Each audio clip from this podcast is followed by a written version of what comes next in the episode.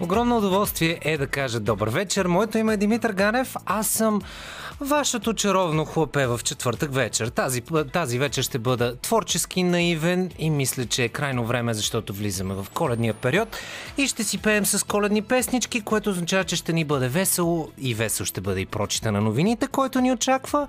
Това е късното шоу, както казах и разбира се ще започнем с дълбоко лъчезарното парче на Rolling Stones Doom and Gloom.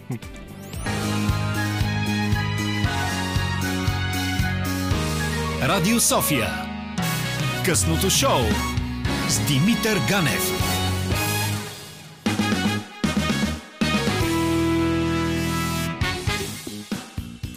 И както вече казах, добър вечер.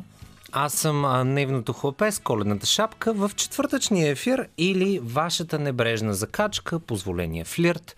Както искате го интерпретирайте, ще ми бъде приятно да ви чуя и да се закачим заедно. За ефира имам предвид, разбира се. Аз съм Димитър Ганев, чухте го много добре. Искам да отправя един специален поздрав към всички, които носят производно, производното на името Анна, защото днес е света Анна и трябва да си честитим такива хубави празници, като в частност искам да чиститя празника на една двойна Анна, както казва, а именно Диана Костова, която познавате от този ефир на Радио София, или като вашият любим водещ, с който можете да водите в коледа в кадър. Ето, Диди, направих ти реклама.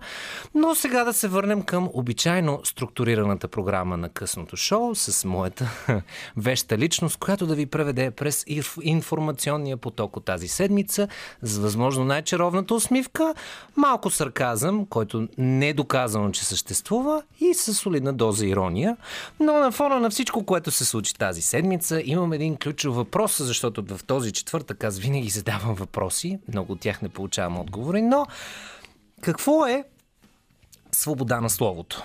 Което стана един дяволски банален въпрос, който е в последно време може би е по-дискутиран, отколкото хм, диверсификацията на Холивуд. Но тази седмица, особено тази седмица, мина под флага на, според Министерството на културата, натрупани задължения към държавата. А според някои политически ориентирани хора, погазване на свободата на словото. Така, и аз като един отговорен човек казвам да направим един разрез който ще бъде къс, обещавам. Не съм сертифициран доктор, но все пак ще се пробвам да режа хирургически точно. Така, според Европейската конвенция на правата за човека, и тук си гарантирам, че си загубих половината аудитория, но останете, ще бъде забавно, всеки има право на свобода на изразяването на мнения. Това право включва свободата всеки да отстоява своето мнение – Упражнението на тези свободи, доколкото е съпроводено с задължения и отговорности, може да бъде обусловено от процедури, условия, ограничения или санкции, които са предвидени от закона. Ето сухата теория до тук. Но имаше нужда. Защото в репресивни времена живеем, дами и господа. И то чак сега се усещаме. Добре де, аз предлагам да се върнем още малко по-назад към първите случаи със свобода и слово комбинирани или една Сократова пледуария – аз също пускам Сократова брада, но не е само за да философствам. Един от най- една от най-старите идеи за свободата на словото се открива в обращението на Сократ към журито, което го осъжда на смърт по време на започналия срещу него съдебен процес. Видите ли вие, че проповядва на младите вяра против боговете – в защитната си реч той заявява, че предпочита да се кланя на боговете, против които уж проповядвал, отколкото да се съгласи да бъде уневинен на, цена, на цената, да не може да следва философските си търсения в тази насока. Тук е момента да отбележим, че иронията не винаги е най-удачният вариант да се защитаваш пред съдебно жури. Но четивото е интересно, отделете му време. А това да си човек с позиция и да я защитаваш е малко погубено начинание в днешната журналистика. Но къде сме ние, както питаха в едно предаване преди 100 години? Звъним на 112, там няма никого. Или има партия ГЕРБ, но за нея след малко. 112-то място е в класациите на Репортери без граници. Едно кратко резюме на това къде и как стигнахме до тук може да бъде прочетено от журналиста Ася Пенчева пред колегите от България ОНЕР. Абсолютната затвореност на институциите, помислете колко разрешения трябва да, да пишете, за да ви допуснат до институциите. Затворен е пътят на журналистите. Създаде се закон, закон за достъп до обществена информация, който е заобикален като не желая да дават тази информация. това централизиране на информация е пропаганда и ние трябва да влагаме повече усилия, а ние искаме само да защитим обществения интерес. Край на цитата. Свободата на словото е един микс. Усилията или липсата на такива на журналистите, силата, а може би дори натиска на хора с влияние и самият държавен апарат, който на моменти е инертен, неадекватен или понякога натискащ. Сега, не искам да кажа репресиращ, че после писмените обяснения мисля, че ще ме убият на бюрото ми от документацията. Ама то май го казах. Е, нищо, де ще пиша. И така, ситуацията, в която се намираме в момента, е като за филм. Не особено добре написан, но български малко скъпичък за да не купуватеца, ама то това е нормално, но пък си е наш. И видиш ли ти, главните действащи лица се раздават зверски смело. Но, контекст, контекст. Полицаи запечатват редакция на вестник. Собственикът определя това като атака срещу свободата на словото. А бившите управляващи организират протест. Поводът – нарушение на договора за найем с Министерството на културата от страна на издателя на Вестник Труд. Фирмата наемател не е платила консумативи и неустойки за не в срок, който е до сега, на обща стоеност от 235 000 лева. А и офисите, които всъщност са под чапката на друга фирма, на сина на главния редактор на Петю Блъсков, който, видиш ли ти, им ги предостъпил. Сега, това няма да го коментирам, но според финансов отчет това далеч не е единствения дълг на вестник, на вестник труд. Пасив от над 800 000 лева към персонала, 945 000 лева за осигурителни плащания и близо 2,5 милиона данъчни задължения. Смели цифри, големи цифри. Партия ГЕРБ тук бяха стожери на защитата на свободата на словото и направиха протест. А на преден план беше Любен Дилов син, който заяви и цитирам – Дойдохме да постелем на стълбите на властта вестник труд. Това очевидно е мечтата на президента Радев. Мечта и на един скулптур, скулптор, който е културен министр по някакво стечение на обстоятелствата, а всъщност си мечтае да е милиционер. Така е. Роднина милиционер, скулптор милиционер, Тома Биков милиционер, Любен Дилов революционер. Отново, ирония губи се в превода. Асоциацията на европейските журналисти България пък публикува позиция по казуса. Заключението от нея, цитирам, преференциалното отношение към проправителствени медии също е неправомерна намеса в свободата на изразяване. И къде е плантата? Плантата е за ухото на слушателя в този случай. Защото е медия и ние сме медия. И това е случай в развитие. Заедно с това, че господин Минаков настоява ГЕРБ да освободят помещенията си в НДК в утрешния ден. Тъй, че тук ситуацията предразполага да остана без коментар. Но трябва да сложим точка. Или по-скоро многоточие. Затова днес в нашата рубрика Коментар без коментар главният редактор на медия по Стояна Георгиева пред колегите от Свободна Европа за каква репресия става дума, при положение, че тук никой няма съвършено никакви претенции към тази медия. Нито иска да я спре, нито иска да упражнява влияние върху редакционната и политика. Става дума за това, че тази медия е, е настанена в една държавна сграда. А, Министерството на културата иска да ползва тази сграда. Той е в пълното си право. А на всичкото отгоре тази медия не си е плащала а, редовно найема и доколкото разбираме все още има задължения. Нещото, което безапелационно улеснява моята работа към ден днешен е писането на политическа сатира. В нашата мила татковина тя се пише от само себе си. А ако си търсите саундтрак за нея, мисля, че по-удачен поздрав от следващия едва ли може да има за вас. Да сте живи и здрави, мили мои Ани. Welcome to the jungle, късното шоу ви казва здравейте!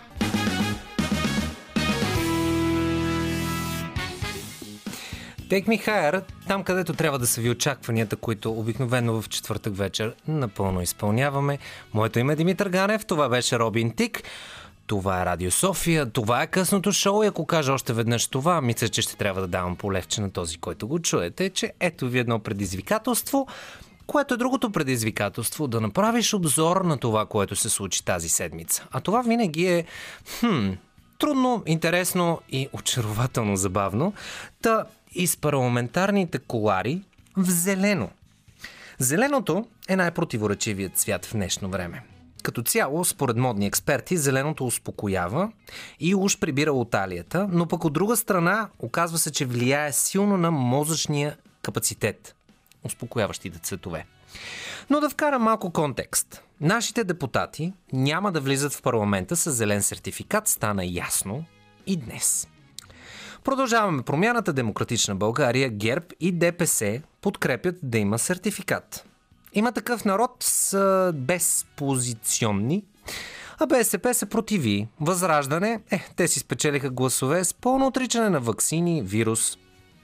То разбира се, вирус няма, а тестовете с бъркане в носа или слюнка ще съберат ДНК-то, за да го дадат на някой бизнесмен. Такъв от рептилите. Ще правят клонинги, а, отплеснах се и тук иронията оставям за вас да намерите къде е. Но Корнелия Нинова, която е в оставка, между другото, твърди, че сертификатите ще ли да затруднят работата на депутатите. Иначе БСП подкрепя ли маските и дистанцията и други такива мерки. А дистанцията, разбира се, там е най-силна. Особено от отговорността.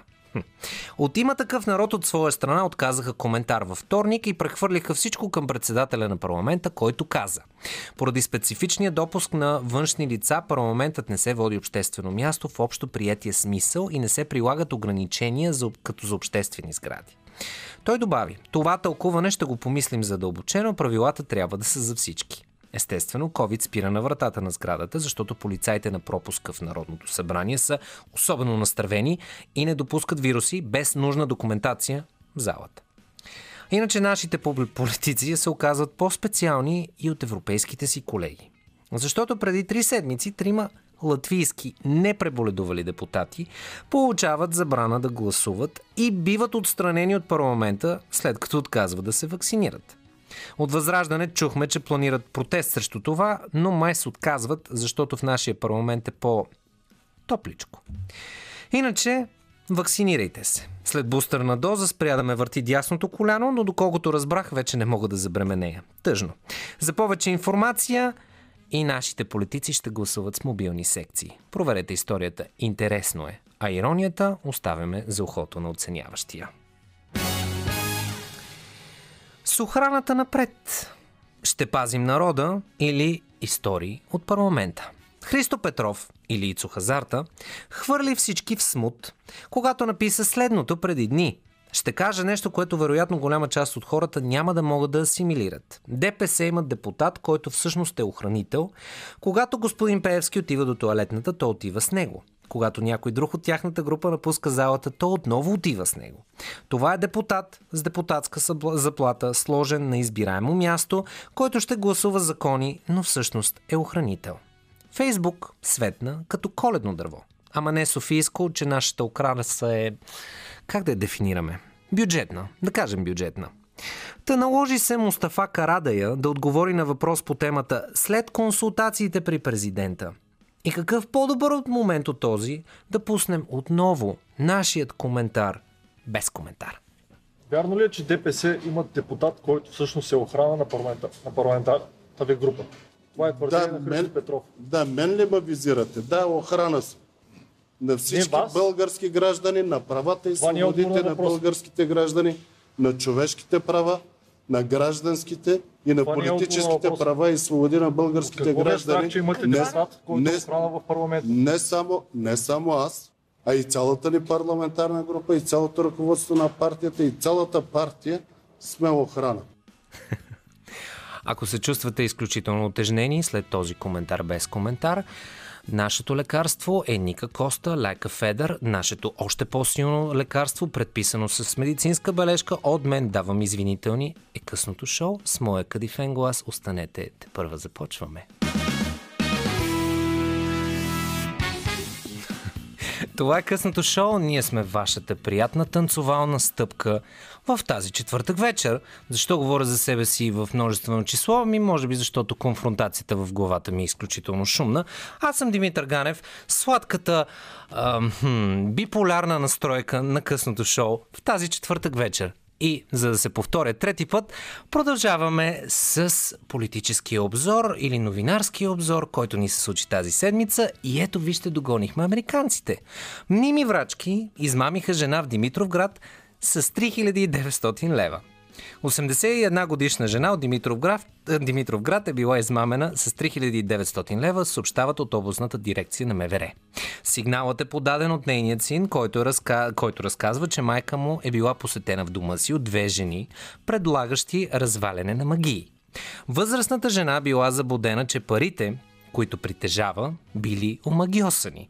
След съответния ритуал те си тръгнали, а малко по-късно жената разбрала, че е измамена.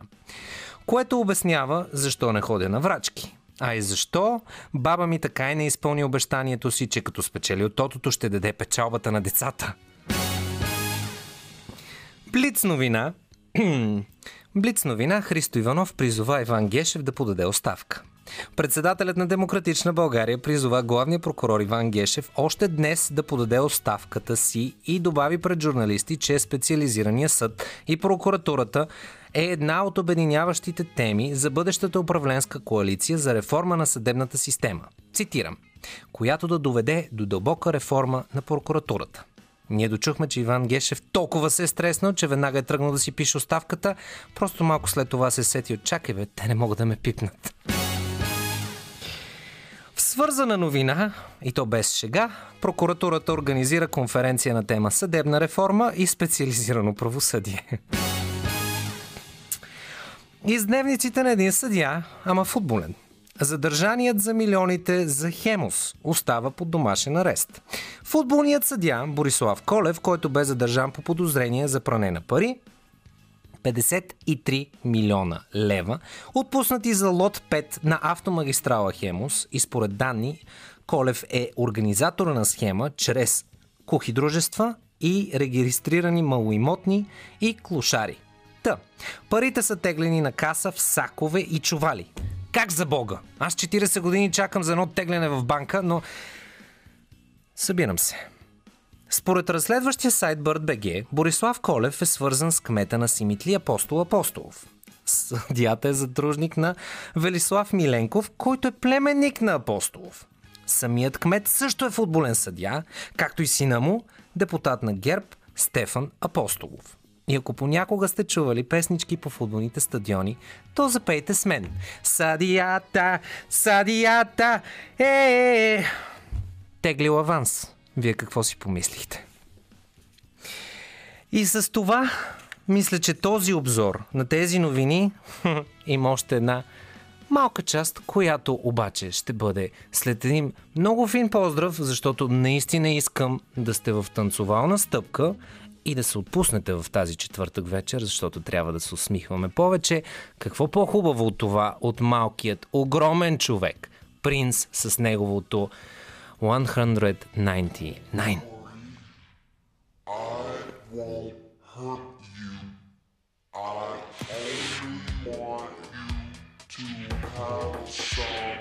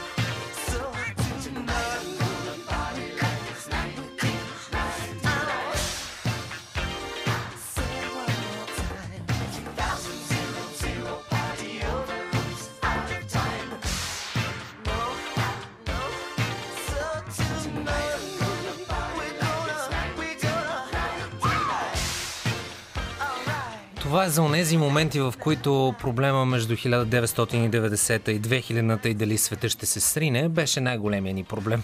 Колко небрежно изглежда времето назад. Това е късното шоу, в което времето назад е нещо, което е нерелевантно. Ние сме тук и сега усмихваме се. Аз винаги ще бъда вашия чаровен флирт в четвъртък вечер. Позволен съм, защото съм там в една котия или в една апликация, през която можете да ме чуете. Моето име е Митко Ганев. Димитър Новачков от срещната страна се грижи да звуча добре. За професионално това си е моя отговорност. Так, загатах, че ще продължим още малко с това, което се случи тази седмица и може би есенцията на това какво е политическа сатира в естествения вид, без коментар, каквото и да било и даже няма нужда от преписване. Ако искате да видите такава, препоръчвам заседанието на Народното събрание от днешния ден и в частност набележете момента, в който господин Бойко Рашков беше на трибуната. Едно друго нещо, което се случи днешния ден, което изяде, хм, или може би ще изяде главата на Владислав Пенев от Демократична България, зеленото движение в Демократична България. Той днес реши, че ще публикува селфи с Делян Пеевски, което естествено разбуни духовете във Фейсбук, защото ние там сме много силни. И оттам нататък трябваше да излезе с статус отново в социалните мрежи, който да каже, че се извинява на хората, които са се засегнали от това. Естествено, че Пеевски е еманация на олихаргичния модел в България. Нееднократно съм вадил истински разкрития срещу него, Ковачки и Вълка и натам следва многоточие. И обяснява, че селфито на деня е породено от това, че си говорили с журналисти в коларите на парламента, когато Пеевски минава покрай нас. В кръга на шегата го извиках за селфи и той се отзова. Еми, така де, хубаво е да се снимаш с човека, срещу когото казваш, че е в а, тежък олерхаргичен кръг. Отново, политическата сатира в нашата реалност се пише сама. И за да ви изведа от нея и да видите, че по света се случват повече от абсурдни неща, те, че не сме само ние, в Саудитска Арабия спрели 40 камили от участие в конкурс за красота, след като ги инжектирали с ботокс. 66 милиона долара отново, 66 милиона долара е наградният фонд за конкурс по красота за камили в Саудитска Арабия. Критериите. Оценяват се по главите, вратовете, гърбиците, облеклото и стойката. Но около 40 от животните били дисквалифицирани след като са установили след като се установило, че те били инжектирани с ботокс, за да изглеждат по-добре. Сега, много ми е трудно да избегна конвенционалната шега с конкурсите по красота, но ще кажа едно, че съм изключително щастлив, че не са им сложили силикон в гърбиците, за да изглеждат по-големи. И като за финал, една, ама от сериите тъпи, ама пощацки. Градът е Пулсвил, близо до Вашингтон. Мъж подпалил къщата си, защото решил, че с дим ще изгони змиите, които били в мазето на къщата. Тъпото е, че в тази история забавната част не свършва до тук. 75 огнеборци били изпратени на адреса, за да изгасят пожара, защото се оказва, че в мазето имало и въглища. Реално няма пострадали змеи при заснемането на този клип в Twitter, не иначе тази толкова иновативна щатска мисъл. Което за пореден път доказва теорията деца, четете повече, по-малко телевизия. И за да завършим свободата на словото, защото май на финалните си издихания, един цитат от Оскар Уайлд. Може да не съм съгласен с вас, но ще защитавам правото ви да се направите на глупак до край. А ние тук ви правим само да се усмихвате, както казах, и да танцувате. А ако трябва да се обадите за свобода на словото, помнете, че телефона е като този за поспешност. Те, че идеалният поздрав от мен за вас – Hazen Y и Call the Police. Това късното шоу и 945 причини да сте тук на тази частота, защото музиката ни е безобразно силна. Късното ни шоу е феноменално добро. И тази вечер имам честа аз да съм на шофьорското място. и да ви призова към едно нещо, което да достави усмивка, защото ще наградим трима от вас на случайен принцип с три професионални фотосесии. В нашата фейсбук страница на нашия имейл sofia.bnr.bg и всъщност където пожелаете, свързано с Радио София, можете да ни изпращате вашите коледни снимки, вашия коледен уют, вашата коледна усмивка, вашето куче с странни еленови ушички на главата. Всичко, което ви топли за коледа, за да участвате и да ви наградим с три фотосесии, а един от вас, който е с най-много гласове на сайта на Радио София, ще дойде тук, в това късно шоу. Диана Костова вече се заяви, че иска да е вашият фаворит като любим водещ, но това късно шоу има и други водещи. Този, който е тази вечер, с удоволствие ще ви приеме в ефира си и ще се предизвикаме заедно с забавни предизвикателства, защо пък не и с лайвстрим. Тече Пращайте смело вашите снимки, участвайте в нашата игра Коледа в кадър и елате да видите нашите усмивки на живо, защото не сме само магнетични гласове от другата страна на микрофона. А в началото на следващия час ще се срещнем с два много познати гласа от телевизията, от подкаст средата. Ще загадна само, че са журналисти с изключително много опит и хора, които анализират ситуацията. Тъй, че това сладко хлапе, което седи на този микрофон сега, ще задава най-наивните въпроси, защото и аз искам като порасна да се науча да бъда анализатор. Доста е интересно. Тъй, че останете с нас и, ей, ако имате въпроси, включете се. А ако нямате, отдайте се на Майкъл Джексън, който звучи отдолу. Останете с нас и след новините. Това е късното шоу.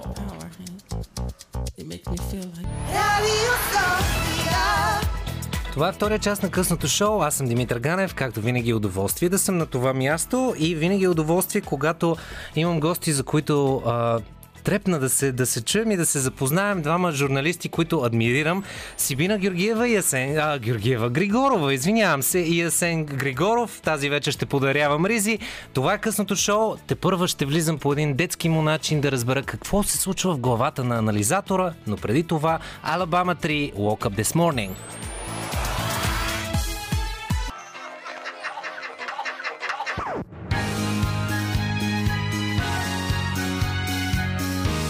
Радио София. Късното шоу с Димитър Ганев.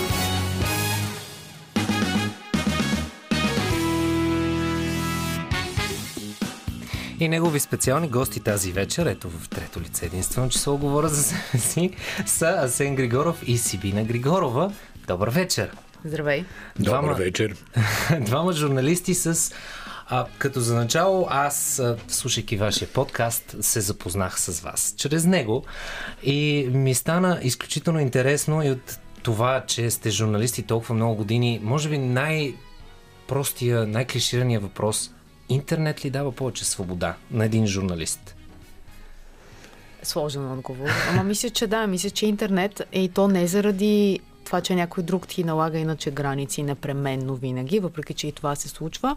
А според мен заради фактора време, интернет реално е най-бързата медия, в която сядаш, написваш нещо. Не е важно как изглеждаш, няма камери, вадиш да. микрофона на кухненската маса и викаш Асене. Интернет е най-реактивната медия. Uh-huh. Тя е гъвкава, много бързо се променя. Можеш да смениш заглавие, можеш да добавиш коментар в един материал да кажем, нали, някакъв най-банален пример, 9 часа почва заседанието на парламента, ти враскаш едно заглавие, виждаш, че нещата се променят, допълваш, пускаш ни там маркери, че си наживо и така нататък. Наистина е супер реактивно и аудиторията реагира много бързо на всяка промяна. Това е най- приятно и най-изненадващо да се види. Просто е живо, всичко е живо и ти го виждаш. А един ключов въпрос, тъй като го зачекнахме извън, извън ефир, а защо само аудио предпочитате вие? Реално в момента всичките медии, включително и ние БНР, сме под натиска, натиска в кавички, разбира се, да сме по-дигитални, да имаме повече картина, да виждат къде сме, какво правим, как го правим, какво се случва в студиото. Аз не мисля, че когато започнахме аудио го предпочитахме, просто го започнахме и mm-hmm. после изведнъж много ни хареса, защото се оказва, че го, с гласа си ти много повече въздействаш на хората, въпреки че ние сме работили в телевизия и да, има друг чар а, визията в телевизията, но аудиото се оказва, че е нещо, което пристрастява хората. Всъщност ние това разбрахме, тъй като може би част от тях ни слушат с слушалки, влизаш им в главите. И това е друга отговорност вече от наша страна. Съвършено различна медия. В телевизията много е важен езика на тялото. Mm-hmm почти по-важен е от всичко останало. От това какво говориш, от това как го говориш. Докато в аудиото наистина хората се концентрират върху това, което говориш в много по-голяма степен, отколкото в телевизията. Нали, включително сега тук върви един телевизор, ние, нали, той върви без звук ние го гледаме и си съставяме собствена картина. Нали? Коментирахме, забавлявахме се. Всъщност нямаме никаква представа какво говорят тия хора, дали сме били прави с коментарите си или не, но то е някаква приказка, която всеки си до, доизработва в главата. Да, и ние обсъдихме как се облечени на кой какъв цвят на косата, което всъщност, да, това е много разсейващия фактор в телевизията, mm-hmm. сега си давам сметка. А тук сме само глас и съдържание в момента.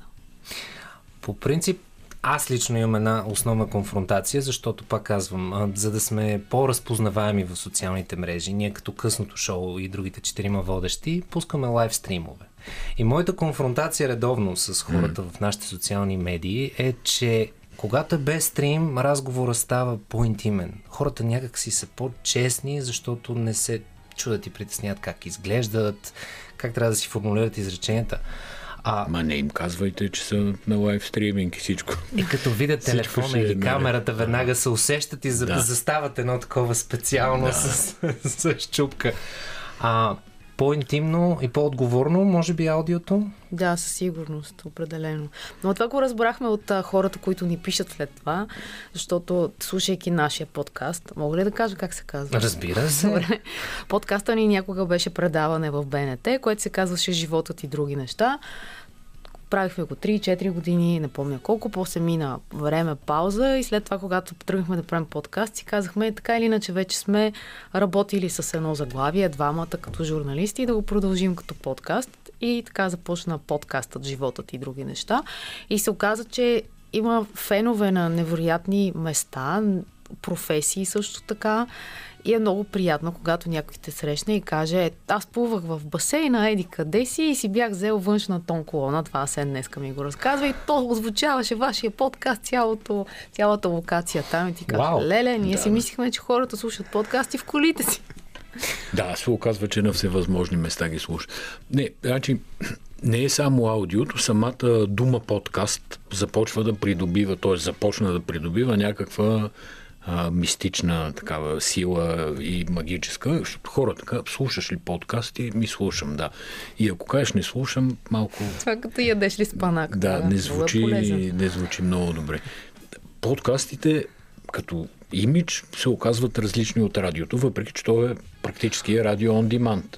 Нали, просто е качено, записано и можеш да го извикаш там през различни платформи. По-лесно достъпно, да. може би, по-подредено заради платформите световните става дума, защото ти го качваш в, на някакви места, които са определени за това и хората си го получават. Докато радиото все пак трябва да натиснеш копчето и да направиш съзнателен избор, докато другото, да ако се абонираш... да минеш, да. Нали, ако си в кола, да поне малко хора, предполагам, си запомнят радиостанциите, дори и аз не си ги дам. Леко е факт. Да, и почваш да въртиш, минаваш през Веселина, Иванка, Стоянка, нали всичките тия, докато стигнеш до някаква станция и това uh-huh. е малко досадно. С подкаста е по-лесно, телефона и така.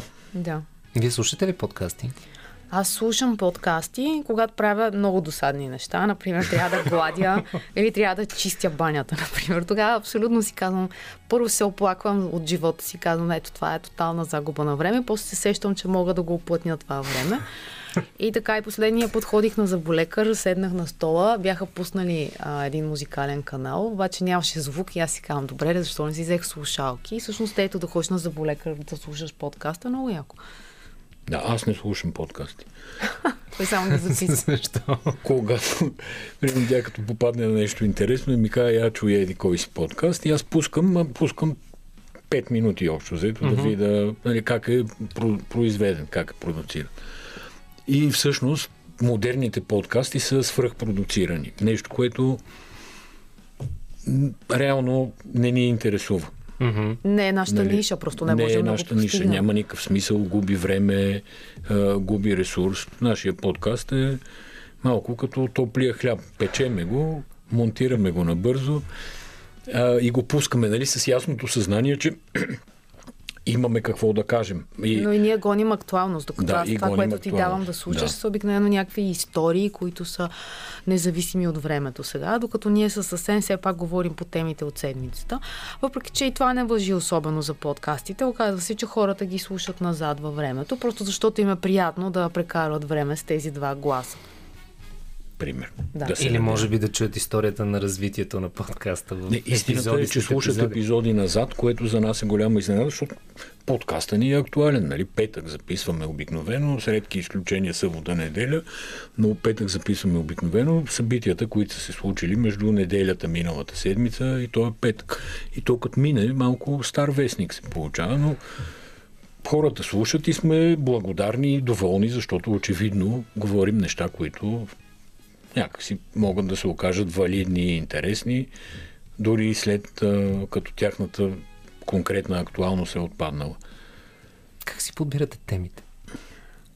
Като се има предвид, че новинарския поток в момента е на, в кучешки години. Сутринта се случва нещо и до края на деня вече има нещо изцяло различно, което те е накарало да забравиш това, което се случва сутринта. Да. аз се чуда, е. извинявай, чуда се как в момента, например, се играе матч. Mm-hmm.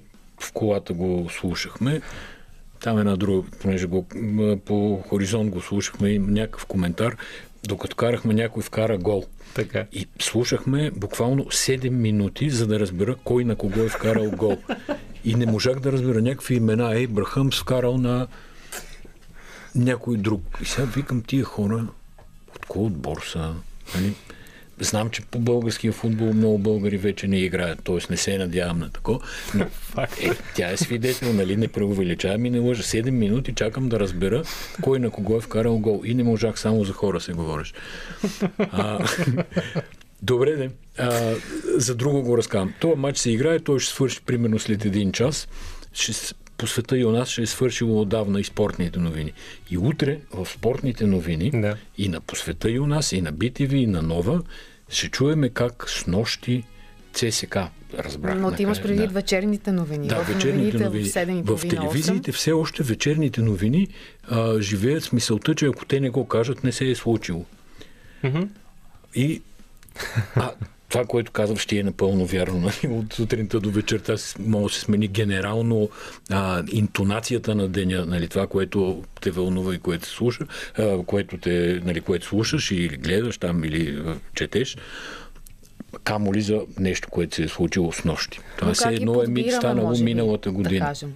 И отваряме един документ електронен, който е споделен между нас двамата и така. всеки пише теми някъде от към средата на седмицата, защото това, което се е случило понеделник, вторник и дори сряда до обяд, към петък вече няма значение. То е заместено от други много по-важни новини. И след това Сен казва, това е много тъпо, или аз казвам, за това нищо не знам, не мога да говоря, говори си сам и остава, да кажем, 80%.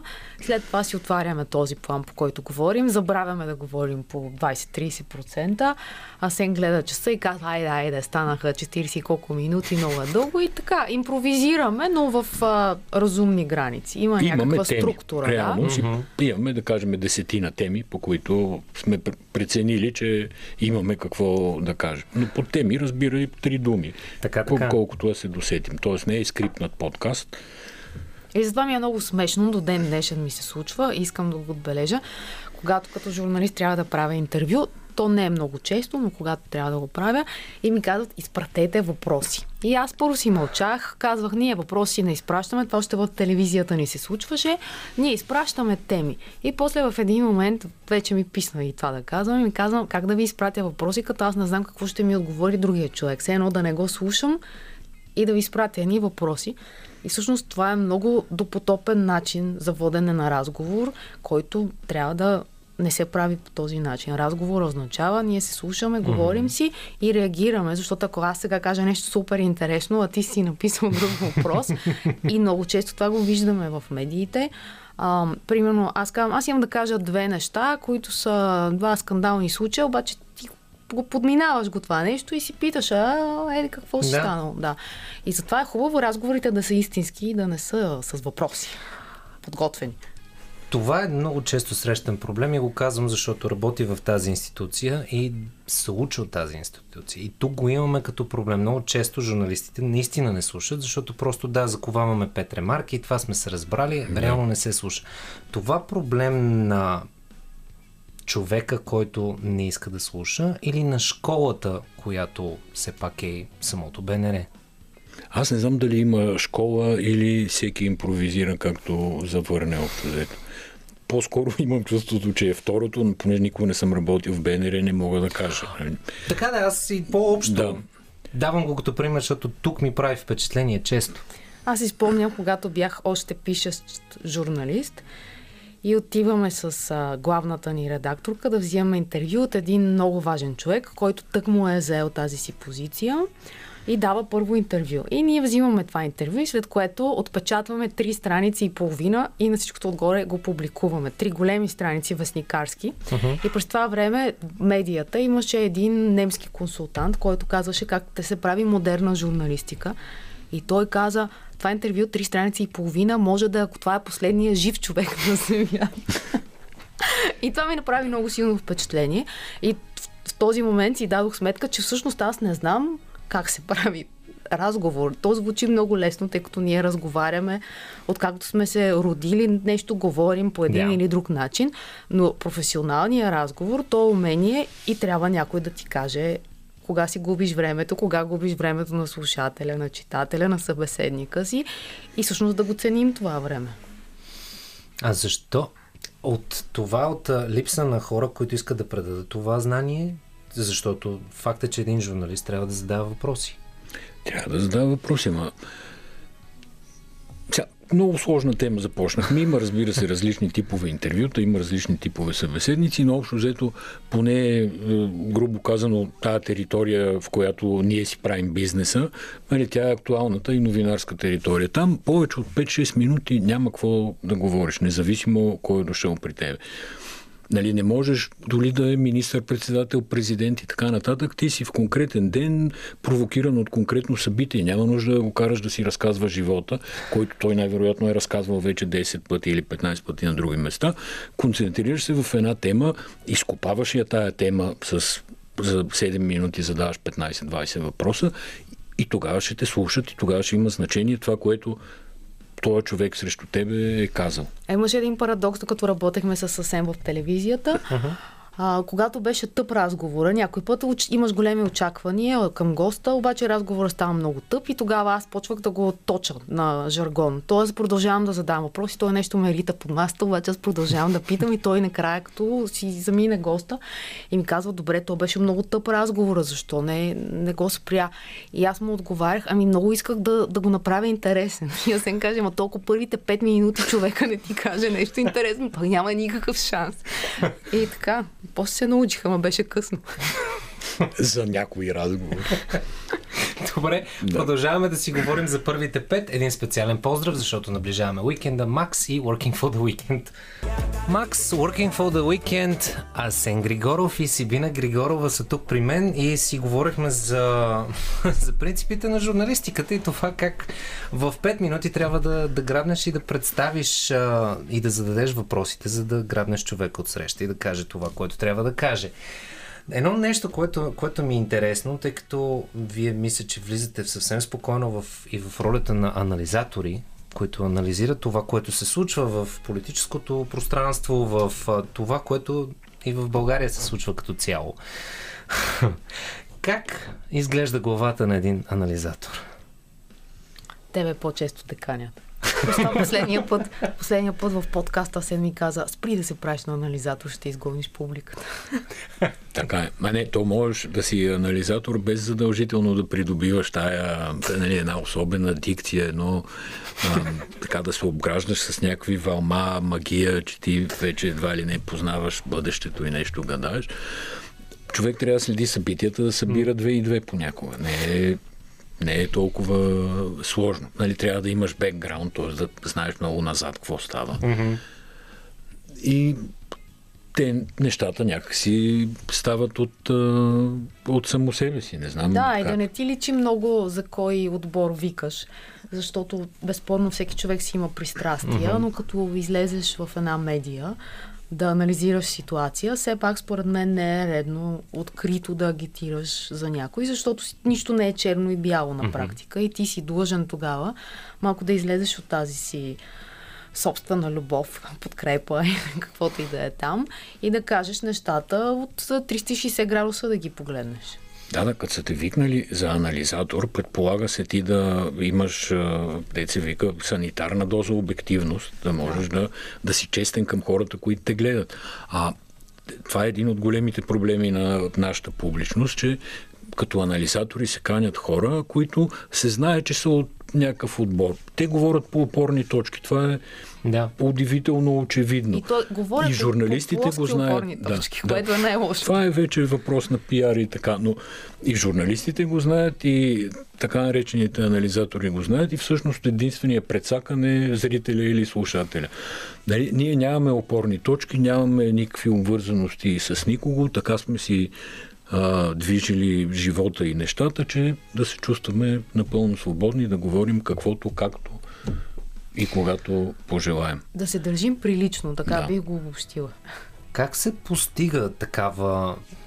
Сега то е ясно, че има лека форма на пристрастност, но как се изчистваш максимално да. от а, това да бъде... Как стигаш до тази обективност? Еми, трябва да внимаваш според мене, защото когато си пристрастен, тогава има някакви емоции. Аз наистина смятам, че хората не гласуват толкова с разума, а по-скоро гласуват с страховете си. Тебе те е страх да не стане по-зле реално в България, mm-hmm. страх те е да не станат данъците по-високи, страх и те да не да настинеш, не... да. И да, и да не настинеш. да не влезеш в болницата, да. е страх да не се, да имаш пътища, да не се разбият. Тоест, а, хората гледат да не загубят. Дори си мисля, че сме в ситуация да не загубим много. А, и така в един момент, всъщност ние, ако трябва да анализираме нещата, вече трябва тези неща да ги отхвърлим от какво ни е страх и да говорим за какво е редно и какво не е редно и какво е правилно, защото във всяка професия има принципи, така и в политиката според мен има принципи и те са много ясни къде са, какви са границите, кое е прилично, кое не е прилично. А, с кого можеш да си пишеш СМС и с кого не можеш. Така ли? И сега, примерно, в този период, когато малко това във Формула 1 му викат сили сизън, нали? когато се mm-hmm. пазаряват а, кой пилот къде ще отиде на края на сезона вече. Тоест нищо не се знае, всеки нещо спекулира. Там нали, в момента ситуацията с коалиционното за споразумение и правителството е такава. И журналистите, колеги, викат по студията някакви хора, пак такива анализатори и всеки втори въпрос е, ма няма ли рискове, еди, какво си да стане? Абе, хора, има рискове, нали? То да ходиш на улицата има рисков, ще се спънеш, ще се пребиеш, ще ти бутне кола, ще ти падне а, тухла на главата, нали? Във всичко има рискове. Обаче има моменти, какъвто е сегашния, в който според мен а, обществото трябва да даде доза доверие на това, което предстои да се случи. Или търпение дори не е Или дори търпение. Да, защото иначе стават спекулации. Защото, това, само да върша, извиня, това общество то е дало доверие. Uh-huh. Нали, отишло и гласувало. Uh-huh.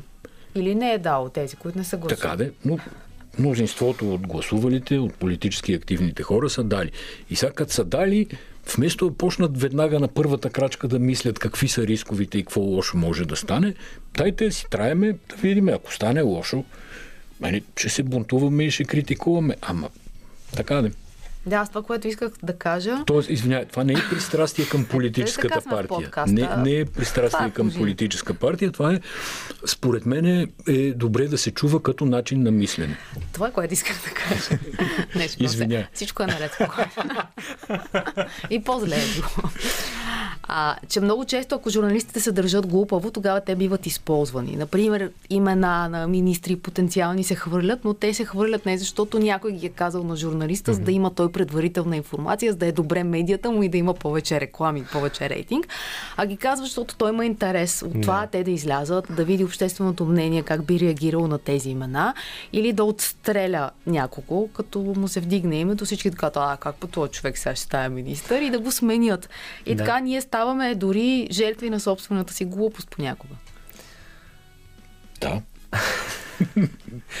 а, това, че въпреки, че сега по-скоро стандартните медии, каквато сме и ние, инсту, институционалните медии, това, че искаме тази гръмкост, за да си дръпнем рейтингите и да дръпнем новината, това също играе лоша шега и трябва да бъде премахнато и как може да бъде балансирано нещо такова. Хем да се бориш за рейтинга, хем обаче да си обективен и реално даже да се налага на моменти да представяш скучни новини.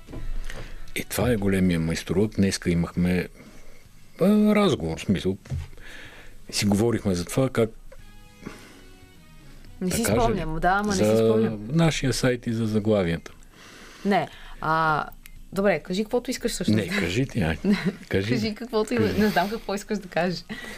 Не, искам да кажа, това, че трябва да си обективен и да представиш истинска новина, а не е фалшива или нещо подобно, не означава задължително да си скучен. Mm-hmm. Тоест, можеш да си позволиш истинските новини да ги представяш по по маркетингово добър начин. Да. Да, и трябва да, на тебе да ти е интересно, за да може да, да запалиш другия. Да говориш свободно. Защото има много теми, които те с едно тъпо заглавие, един тъп анонс, няколко реда, без контекст, без а, историята в развитие, без дори да се видят интересите на хората зад нея. И те минават, но биха могли да се разработят интересно. И ние много често си правим такива експерименти сменяме заглавия на новини и леко ги адаптираме съществуваща новина и разликата, разликата е огромна. Тоест това също е умение в журналистиката. Аз ще да дам конкретен на хората пример. какво е важно. Също конкретният пример от днес. Бяхме uh-huh. написали материал за КП Компи, които нали, образуват някаква проверка срещу Кацаров и заглавието на нашите журналисти, които разбира се да те знаят, че от тях се изисква професионална журналистика с обективно погледнато с всички гледни точки и така нататък. И заглавието беше КП Компи се намеси в спора между министър Кацаров и бившия му заместник. И аз викам, бе хора, какво е това? Заглавие, нали? Вътре новината е идеално написана. Всичко е коректно, достатъчно е а, ясно, просто, хронологично и всякак добре е обяснено, напълно професионално. И викам, нищо не пречи да направиш нали, къпа компи подгони Кацаров по въпроса с ваксините. Защото това е... То е също значи, ти като да. човек, първото нещо, което ще дойде на ум е да кажеш, абе, тия са подгонили Кацаров. Погнаха го, да. Нали така? Да. Еми, що не го напишеш като заглави? Това не ти, не те прави жълт и не ти пречи на професионализма. Mm-hmm. Няма да дам повече акъл. Тя стана малко като уроци на живо. Факултета по журналистика. Сен Григоро. За още следвайте го във Фейсбук. Със сигурност, между другото, на мен ми е изключително ценно и а, откровенно ми е адски интересно, защото факт е, че школата не работи като хората. Ами, то кое работи като хората? Та школата да работи а, като хората. Самия факт, между другото, че, че стати и новинарския поток не е качествено изпипан, защото ясно, 112-то място, институционално и, и журналист, журналистически също има отстъпване. Но и самия мързъл на, на журналистите, подплатява ли го и то допълнително това? Не, не, то не е мързел. То е а, понякога изпадаш в рутина и не можеш да прецениш. На мен ми се е случвало също. Просто не знаеш кое ще бъде интересно. Ти, си, ти можеш да си напишеш текста, но оттам нататък как аз да събудя твоето любопитство. Не го знам. И затова за мен Twitter беше добър експеримент, когато беше къс в късите форми, когато не можеш да пускаш дълги твитове, защото той в а, под 100 знака, мисля, беше, те караше да успееш да направиш, това си бяха своего рода заглавия.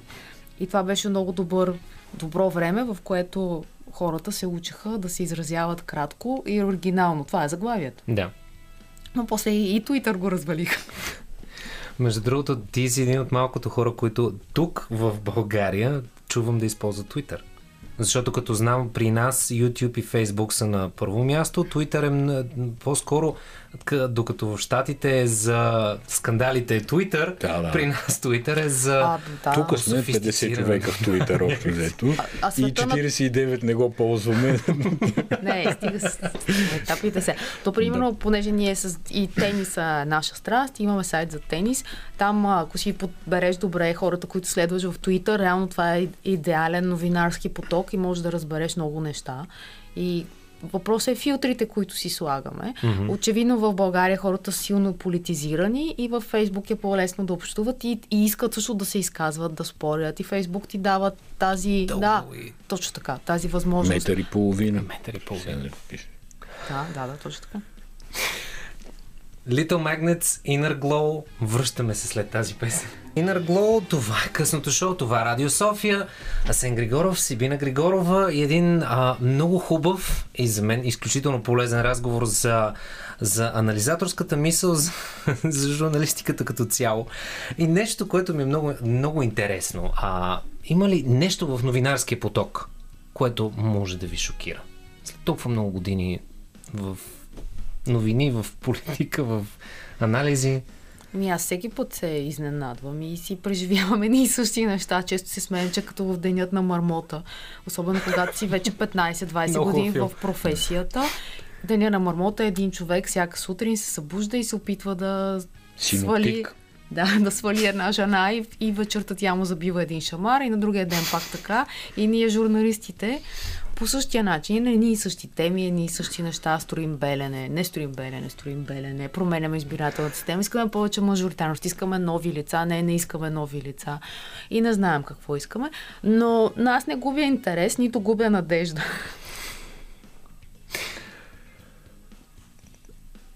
Това, което тая година мен ме изненада, е така наречения български народ много ме изненада с позицията си около и поведението си около пандемията. Така.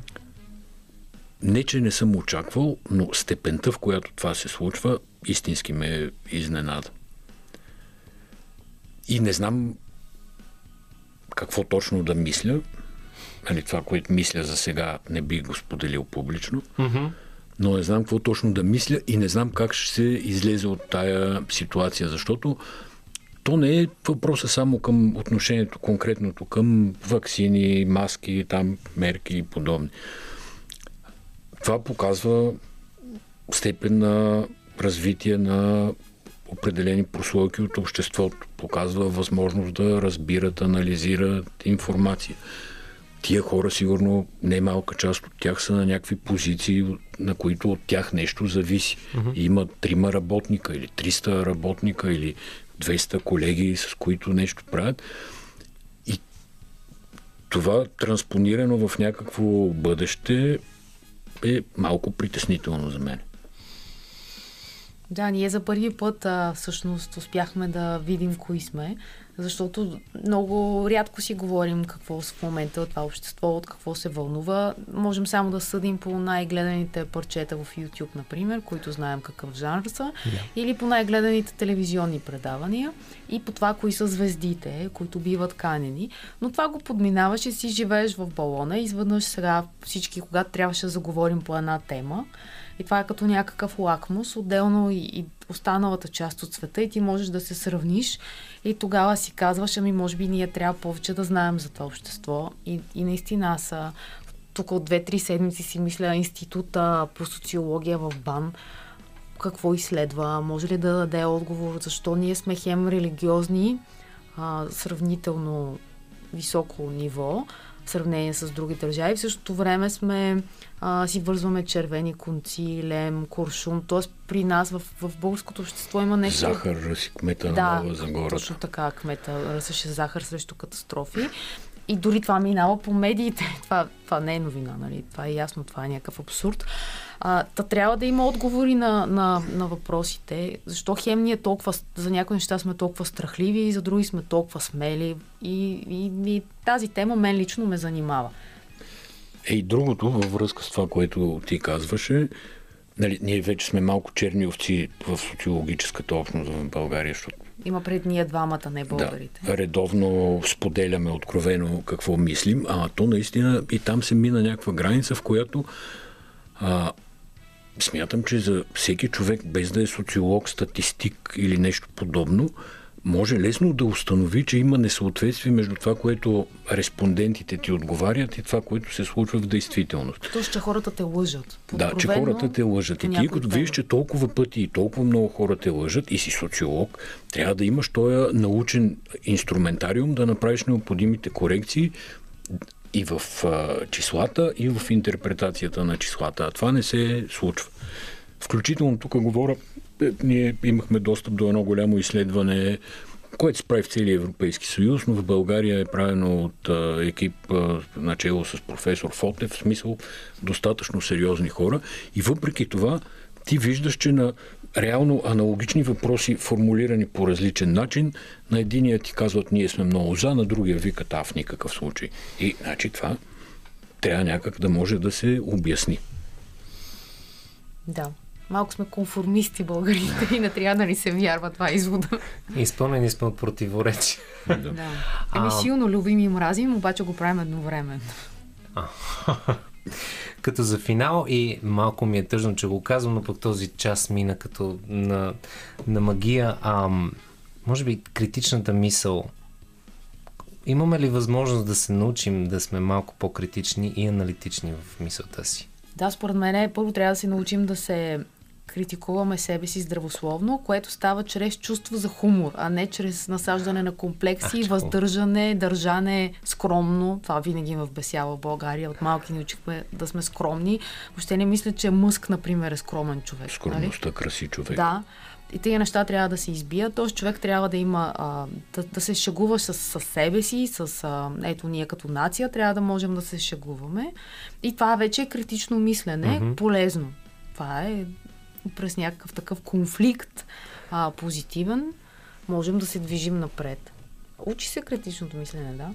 Да. Аз знам, тук ние изпаднахме малко в ролята на някакви а, Какви? Гурута и учители. А не бих искал да изпадаме в такава роля, обаче трябва да си говорим. Вещо и аргументирано да. го казвате, аз го казвам категорично, слушайки с интерес. Трябва да си говорим и да се слушаме. В диалога е цялата работа, но е, крещенето, бутането, разправиите, нали, скандалите не са говорене. Говоренето е говорене.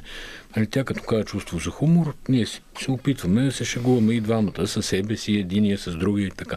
Понякога, разбира се, шегите не се разбират и стигаме до разправи и скандали. Обаче, това е начина, да е сериозно, да. това е начина наистина да започнем да се разбираме. А като почнем да се разбираме, ще почнем по-лесно да работим заедно. Нали, въжи и в личните отношения, въжи със сигурност в от, обществените отношения.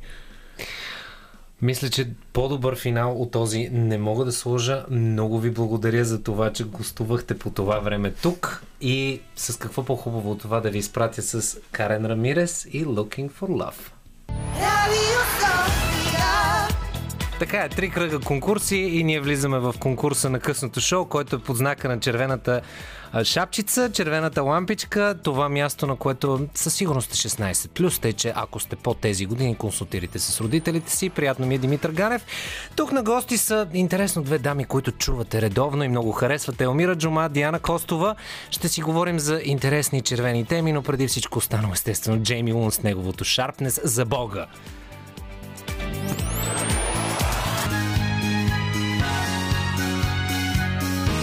Радио София. Късното шоу с Димитър Ганев.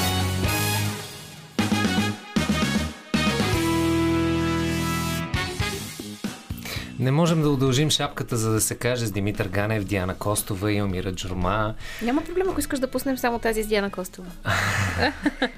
Е, иначе казано, водещата, която от около 5 часа днес uh-huh. лобира за това uh-huh. да е вашата ко-водеща в нашата кампания Коледа в кадър. Uh-huh. Добре, а няма да казвам как, дали да, с къде да ви е шапката и да дойдете в облекло на дядо Коледа, защото малко, все още е малко рано. Може би към без 15 ще го кажа. Момичета... Но пък ако искате да водите с мен, трябва просто да влезете в нашата фейсбук страница и да видите какви са условията на играта ни Коледа в кадър. Очакваме най-готините ви коледни снимки. Малко по-рано казах, че ще се зарадвам изключително много на коледната снимка на някой домашен любимец, защото Боян предложи костенурка в коледна премяна и на мен ми стана много любопитно как би изглеждало това. Аз искам само да кажа, че моето френчи ще изглежда брутално. твоето френчи задължително трябва да го снимаш с ушички. Да. То, не, че си няма ушички, но мисля, че с още ни ушички ще стане много сладко. И това да, да каже Диана Костова, която преди секунди ме попита, ние за какво ще си говорим? И ето, започна да говори без да и да, даже нямаше 3-4, давай. Ще си говорим за страхът от, от бройките и това да го споделяме и да си говорим за бившите връзки и с настоящите връзки, но преди да стигнем до там, аз имам един творчески въпрос към вас, момичета.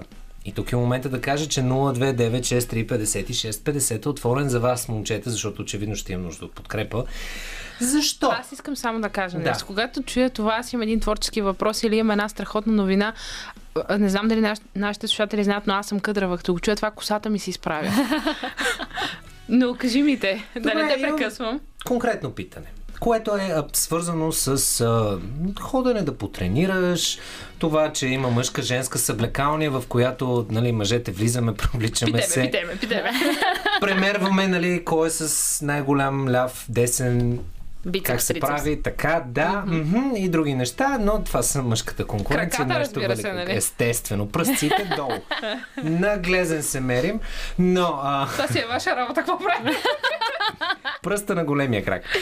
Чакай, големия пръст на крака. Нищо, ще го пробвам пак в края на часа. Но, Ставам. Въпрос... чакай, чакай, так му стана интересно. Въпросът е, въпросът е следния. И да, да, мисля, че даже знам какъв ще е отговор, но все пак. Следната ситуация ми се случи на мен. Часът е 6.35, влязох, преобличам се, тъй като валеше безобразен сняг. Естествено, улиците в София са изчистени до стъкло буквално и преносно. Ти ходиш на лед просто. Така е, пързаляйки се до фитнеса, все пак се бях облякал с малко по-топли ходиш дрехи. Ходиш по вода, помисли го в тази гледна точка. I'm Jesus. Но, стигайки до фитнеса, ще си разкажа тази история, обещавам. ще ми отнеме време, но ще я разкажа. Влизайки в съблекалнята, все пак решавам, че ще трябва да се преоблека, нали, за да сме с спортни дрехи и да не вляза с мокрите маратонки. И стига до, един момент, в който съм побелял. Не съм без бельо, но реално в, в фитнеса има момчета, които напълно са дибидиус голи и се преобличат. В този момент жената, която чисти, влезе абсолютно непоклатимо, абсолютно не се трогна, даже погледна, оцени един-два размера на бицепс. Да, каза, а защото факт е, че имаше и изключително... Беше чакай, чакай, я се обърни малко, завърти се. Така, не, не беше стандартната, стандартната съблекалня, в която повече има по-дебели момчета, които нали, не могат да ти грабнат вниманието. Имаше стегнати пичове, които те мотивират да тренираш по-активно за човек, като мен, разбира се. Тя огледа, ама така хубаво огледа, Направи се, че забърсва около умивката и излезе Бе, някъде... Отишла очите да изплакне те. Ми да и почне хубаво сутринта, деня. Сега обаче, ако обратно да се случи, съкън, не чакай, дай си чакай, Боже. аз ще разкажа за обратното. Аз имам история. Мъж да влезе в съблекалнята, това ще бъде Бойко Рашков, а, не знам, защо Бойко Борисов ми идва в главата, но ще имат стълпотворени от Ангела Меркел ще я докарат, защото това ще е институционално. Този мъж иска да влезе тук да ни влиди голи, а, у и така нататък. Мъжката реакция беше а, гледай бе. Да, да ви попитам, къде точно, в смисъл, защо едното е нормално, другото е, нали, скандално? Аз не знам ти защо си представяш, че задължително в женската съблекалня, ако влезе някой мъж случайно, Ма, ми се всички ще пищим и ще Аз съм била се катерим. И какво толкова Еми, страшно нищо, той, влезе. си представям кърпа така, ти, гадняр, замерване с маратонка, Много много, класическа сцена. Не, може би, може би. Реално зависи. съм го чувал и реално, между другото, са влизали хора да изкарват човек отвътре, който по случайност беше объркал съблекалните. Те, че реакция, нещо случка от живия живот. Но искаш да кажеш, че ти се чувстваш по някакъв начин омързен, че жената Абсолютно се чувствам, да. Как? Сексуален тормоз. Ми, как? хайде отиди, оплачи се на емисия адвокат. Знаеш как стават нещата? И, нали знаеш, ако си няма мъж адвокат, ще каже, ти ли бе? Ще излез. Елми, какво ти се е случвало на теб? Да влезе мъж в съблекалнята? Не, не, то беше, беше някакво момче на бара, си спомням някакво момиче, понеже аз тренирах в фитнес, който беше с катинарчета. И даденото момиче си беше затворил шкафчето, не можеше да го отвори, разбирам я. I've been there, смисъл, знам какво е. И го кани просто момче от а, бара да влезе, нали, което седи на бара, да влезе да й помогна, очевидно да я разбие катинарчето. Но в същото време имаше, имаше някакви момичета се преобличаме. Аз, нали, така бях приключила тренировка. И, нали, влиза, а то това момче, нали, изобщо не се усеща, че може би трябва да почука да попита има ли голям, той ще влиза, няма проблем, нали, той ще дойде тук, ще спаси положението и така нататък. И сега ние, ние как да реагираме? Какво да реагираме? Нали, сега всеки, всеки е бил на плаш, реално. Аз бях като... Те окей, в смисъл какво да направя, да пища, нищо няма да стане. Но и не съм се оплаквала, мита, нито съм си немала адвокат. Преживях го, преживей го и ти. пак, казвам, пак казвам, имало е в такива ситуации съм присъствал, които а, оплакват се на менеджера, то става скандал, Виж, трябва да го заплашат с а, спиране на карта. Щяха да ти направят поне един месец намаление. Да, виж. То дойде пандемия после, така че... а, значи с други думи, да, ти си се прецакал. Да няма какво да се възмутим. А да отида да се оплача на управителя. Ами да. Извинете, вашата чистачка ме видя гол. не, между другото, наистина при мъжете, а Митко тук е прав, защото при мъжете го има това. Помисли си, нали, сега примерно ти ще кажеш, нали, на жена да се оплаква, нали, ще кажеш, да, нали, то мръсник ходи, нали, гледа жените, голи перверсник. И нали си кажа, гледа го, то се оплаква, че някаква женичка го е видяла. да, да, ти е видяла моето момче. Ама искам да кажа, че той много хитро подхвана темата, за която ще си говорим. Първо през тази гледна точка, в която горките неправдани мъже са били... неправдани мъже. са били е, изложени така на, на женските очи, без да са подготвени за това. Не бе, аз просто Какво е искам е продължението да, на темата? Защото после да ще влезем в бройките. Аз искам да разбера двойния стандарт, дали е така и ето вие казвате, че не, Омира казал, аз бях на плаш, се ми е тая смисъл не, то няма какво да направиш в тази ситуация. В смисъл, какво можеш да направиш? Нали? Няма... пак аз не... ще визуализирам маратонки, които летят по Но това е комедийното ви мислене. Но пък гледах как се разбива после такова. Беше много смешно. Сигурно аз бих могла да се справя по-добре, ако ме беше поканила мен, нали, да я разбия. Тъпо. Това, но, да. Те тия мъже, ето вие. И в един определен какво се случва? Вместо да има скандал с човек, който иска да види голи женски тела, всичките голи жени са около него и той разбива. Това е много чакай, чакай, не така, не така, опази се, дай аз да го разбия това катиначе. Това е много тъпо, беше трудно. Няма убива цялата е, какво правиш? Представяш си по друг начин нещата, нали? Да, да, между другото някак си очаквах, че ще е малко по-скандално. И ми добре, значи Че ще има драма така малко. Ние женици обичаме драмата. Не, между... А понеже те мъжете изобщо не обичат. А, не, между другото, вие сте големи бебета, защото сега веднага се сещам, като казахме мъжете и драмата. 029635650 момчета обаждайте се. Една колежка точно това ми обясняваше. Вика, той вика, моят мъж, примерно винаги като се разболее, вика се едно, вика ще умира. Това вика винаги е бедствие. Е, значи, всички знаем, че тук жените ще дойдем, нали, сега преди аре, вече по време на пандемия, нали, с COVID, нали, малко тегаво да дойдеш на работа с температура, всички те изпращат вкъщи, но преди това си, нали, идваш тук, работиш, нали, не говоря за при нас, говоря навсякъде, жените, нали, деца гледат къща така, ама ще малко да качи температура. Майко мила то човек може да не оцелее. Аз, между другото, абсолютно в момента ще застана на мъжката позиция и казвам, mm-hmm. това е по-правилният начин. Като си болен, лягаш и си болен. И си излекуваш. Аз, аз живея сам, няма на кой да мрънкам. Вижте сега, само един мъж с температура може да разбере родилните мъки на една жена. Добре, една точка за Диана Костова. 02963 И специален поздрав за двойната Анна или Диана Костова, която все още има, има, има имен ден, честит имен ден. Благодаря. Ди. Поздрав и за теб, Елми, поздрав и за вас, мили момичета. Обаждайте се смело, защото след малко влизаме в прочутата тема с бройките и това колко неправдани сме мъжете и какви мрънкала сме. Господин Новачков, нека чуем един Брайан Адамс за тези и пак две мъжете дами. правят повече бройки, айде сега. Ма то това е проблема. То това е проблема. Брайан Адамс! Брайан!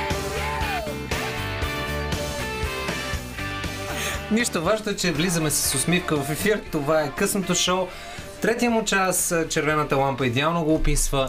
И нека да влезем към това, което загаднах, че ще си заговорим. Мъдрости ще лееме. При все, че си говорим най-накрая мъже, наистина това е факт. Казвам го и аз. Умира изключително права. Каза го секунди преди да влезем в ефир тренирайте ги тези крака за Бога, защото не е окей okay краката да са ти като вейки, а в гръба да си V-образен. Значи мисля това да го направим като рефрен на радиото. да промотираме здравословен вид. Както промотираме качествената българска музика и че я подкрепяме, така... Да подкрепяме хората с крака. Качествената тренировка за хубави, здрави мъжки крака. Абсолютно съм за. О, каква е тази дискриминация? Защо оставихме жените на заден план? Е, вие по принцип тренирате предимно само дупета и тем подобни такова. Аз влизам да тренирам само дупа. Горната част на това, а, те не ми трябва. Ела да видиш моята тренировка как върви тогава. В някои от следващите лайв стримове в късното шоу Заставай. през новата година със сигурност ще има предизвикателство, в което ще видим как тренира Диана Костова. Помнете ми думата, подписвам се отдолу и мисля, че ще мога да заложа най-лесно печелените пари някога. И после ще каже, че това е негова идея. Не, никога. Каза един интелигентен човек в, в Фейсбук, че има три възстановяващи фактора за енергията на един човек. Това са храната, сексът и съня. Казах днес, че е изключително разумен, но да се върнем към темата, която много исках да дискутирам с вас и кой знае, може да, да отворим и да закачим и някой от вас, приятели, които искате да кажете вашето мнение на 029635650 и това О, не вярвам, какъв че имате е да се обадите. този... Също така можете да се обадите да честитите имения ден на Диана Костов и да кажете, че искате да водите с нея като коледа в кадър. Трябваше да му видите физиономията в този момент, обаче. А защо има такъв всъщност то страх ли е да си кажеш каква ти е бройката и по-често този страх при жените към мъжете ли нашето его ли е по-крехко да понесем това, че една жена има така да. повече мъже, с които Аз пък ми, била... мога да кажа тук нещо много странно, понеже днес гледах първи епизод на Сексът и градът, продължението и мисля, че този сериал, между другото, Митко разби точно тези стереотипи. П- първия или този сега? Не, не, не, първия. Този сега няма да коментирам, защото в края на часа мнението на Елмира Джума, казано точно и ясно. Не го гледайте. Е, и... Добре. Смяташ, че заради един сериал и една Саманта, жените са станали по-смели в това да заявяват какво искат, кога, как го искат и да не ги е страх да си кажат с колко мъже са доставили удоволствие на себе си? Ами, между другото, мисля, че в последните години като че ли е така. Ние не сме играчки за Бога. Слушам те. I'm not your boy, той. Защото естествено, Не, хора, че... карайте тия неща от ефирния дневник. Добре. Аз съм, аз съм впечатлен. Жените с колко мъже задоволяват себе си. Диана Костова, дами и господа. това някакви, някакви цитати трябва да... Не, не, това, това ще бъдат коледни... А ако искате специално коледно късмеч от Диана Костова с този цитат, обадете се на 029635650. Сериозно, обадете Елми. се и ни кажете вие дали си споделяте на половинките за бройките и дали ви е удобно или неудобно да си говорите за това. Ами, аз между другото мисля сега, нали, тук съвсем философски ще подхвана темата, защото забравих какво ме попита преди това, но ще хвана на Диди. Сексът и градът разбива тези стереотипи Нищо, за моята опашка продължава. Да, просто, но сега в момента, като ги заговорихме тия неща, много ми се разми. Но смятам, че най-важното нещо, не колкото и да е клише, то това е клише, защото е вярно, mm-hmm. а, да поддържаме а, това всъщност да си казваме, да си споделяме тези неща. Аз не мисля, че нали, сигурно има мъже, но там проблема е много по-дълбок. Mm. Нали, ти, ако имаш проблем с това, че своята приятелка е спала с един човек или с 10 души, Mm-hmm. То, то, той очевидно ще го има този проблем. Нали, според мен е хубаво да си ги изговаряте тия неща, въпреки че не всички обичат пък да си говорят за минали връзки. Знаеш, между другото, една от най-сексуално разкрепостените жени, с които някога съм се запознавал, имал съм изключително мимолетна, но сега не приключи добре връзката, но факт е един, че наистина беше най-сексуално разкрепостената жена от този момент, с която съм се срещал.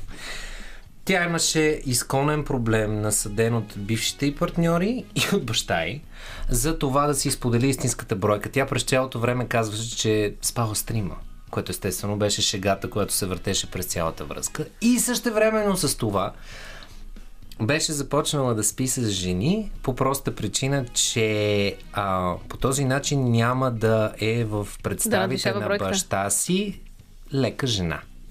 Той е доста по-цветен човек и го беше казал по доста категоричен начин. Мисля, че може да се досетите какъв. Аз мисля, че то, тук, тази тук е тема... проблем, според мен, между... смисъл, тя има някакъв конфликт с баща си, очевидно. Нали? Това са някакви... Очевидно и с бившите си партньори, които не са може да, да понесат, че но, тя е спала Много с... интересно, че с тебе не го е споделила или пък накрая го е споделила. Не. Вижте, не го е споделила. Не, да, аз ми като цяло не ме, не ме интересува. Смисъл, ако искаме да си говорим за бивши връзки, нямам абсолютно никакъв проблем. Обикновено доста страдам от това, защото жените сте много тесно гради на тази тема. Защо? Е, защото като споделиш някаква връзка и най- бивша и кажеш, имахме и хубави моменти, нали? Не беше пълна трагедия. Оттам нататък започва поне в главата на Те 100% жените... ще се съберат, ще стане нещо. Не, в смисъл започва някакво неистово съревнование. Аз викам, човек, това момиче не ми е в живота. За Бога, това е минало за минало. Неща, да, доста странно. Споделяме си някакви неща. Костова? Да. Според мен темата идва от а, клишето, че мъжете, когато се похвалят за бройката си, биват потупвани по рамото и се е, браво ти, как успя да свалиш тази. Жените, като кажат бройката си, е, ужас, тази е много лека жена, давай по-добре да подминаваме, защото какво беше, тя е широка като коридор. Не, между другото, веднага се сетих а, това за широк като коридор, виж, не съм го чувала, но сетих за един друг израз. Нали, не светена като нещо. А, един ключ е. А, един ключ може да отвори много ключалки, но една врата може да отвори с един ключ. В смисъл нещо такова беше, аз съм много зле. Да, в смисъл, извицовете и с поговорките, знаете, че съм много зле. Но, да. Добре, кажи мнение, не ми, не ми казвай клишета. Ами, че току-що ти казах мнението ми, защо трябва, когато мъжете имат една на брой бройки, макар че в крайна сметка е грозно да ги наричаме бройки, но а, Партньорки. Те, те трябва да бъдат потупани по рамото и да си кажат, е, браво бе, брато, как успя. А когато жените го кажат, те излизат леки жени. Защо? Каква е разликата? Айде ми, да. да, бе, за, за, за, защити вашия род. да, да защитя нашия род.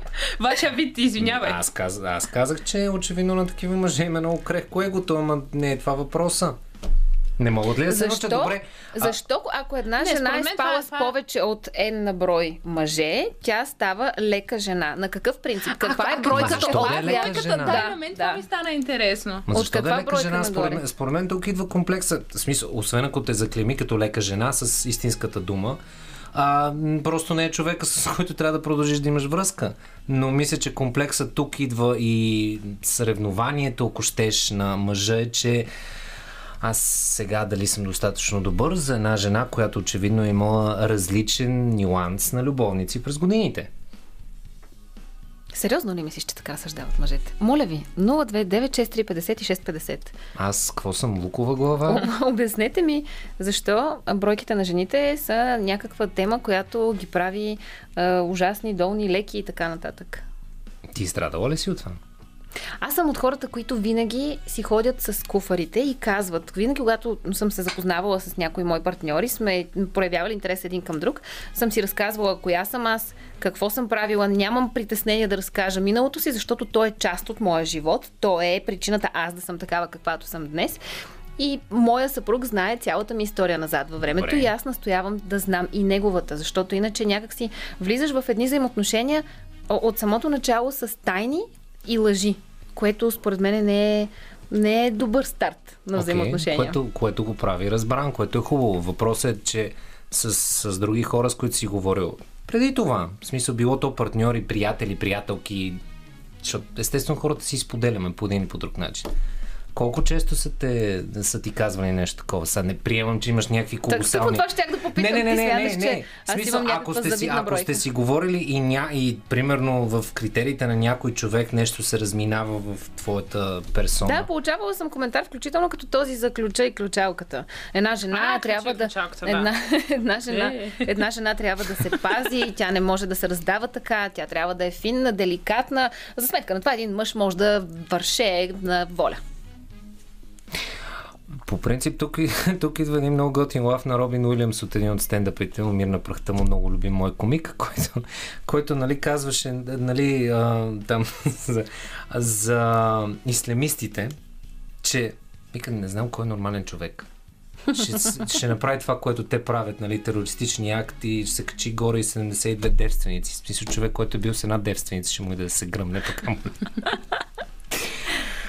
И с тази песен, с, с, с тази мисъл, мисля, че може да, да, да вкараме малко коледен а, привкус. А, така, радвам се, че успявам да оставя всички унемели след като кажа нещо такова. И сега ще пуснеш коледна песен. Естествено, Майкъл Богле, Джингъл Белс, останете с нас, защото ще си говорим за Джингъл Белс. Merry Christmas, ladies. Merry Christmas, Mr. Buble. Are you ready to sing a little jingle bells? Yes. Jingle bells, jingle bells, jingle all the way.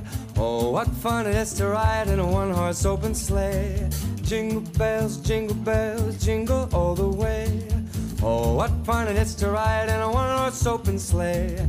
Dashing through the snow in a one horse open sleigh. All the fields we go, laughing all the way. Bells on bobtail ring, making spirits bright. What fun it is to ride and sing a sleighing song tonight. Jingle bells, just jingle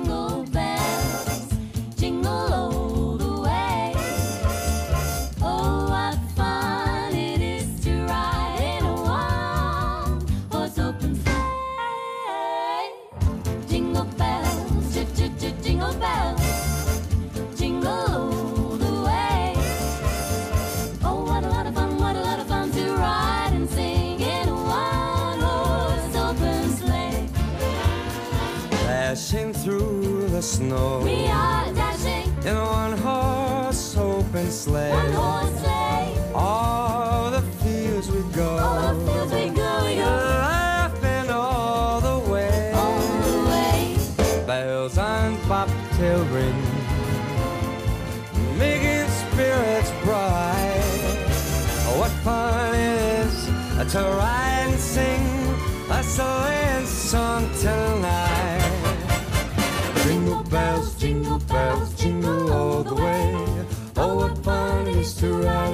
horse open. Oh, what fun! Jingle bells, jingle bells, jingle all the way. Oh, what fun it is to ride in a one horse open sleigh.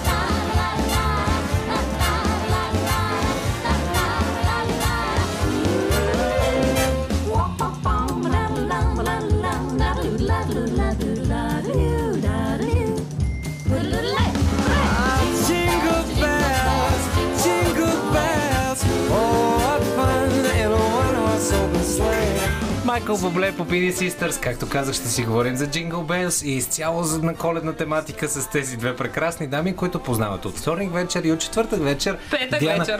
Ау!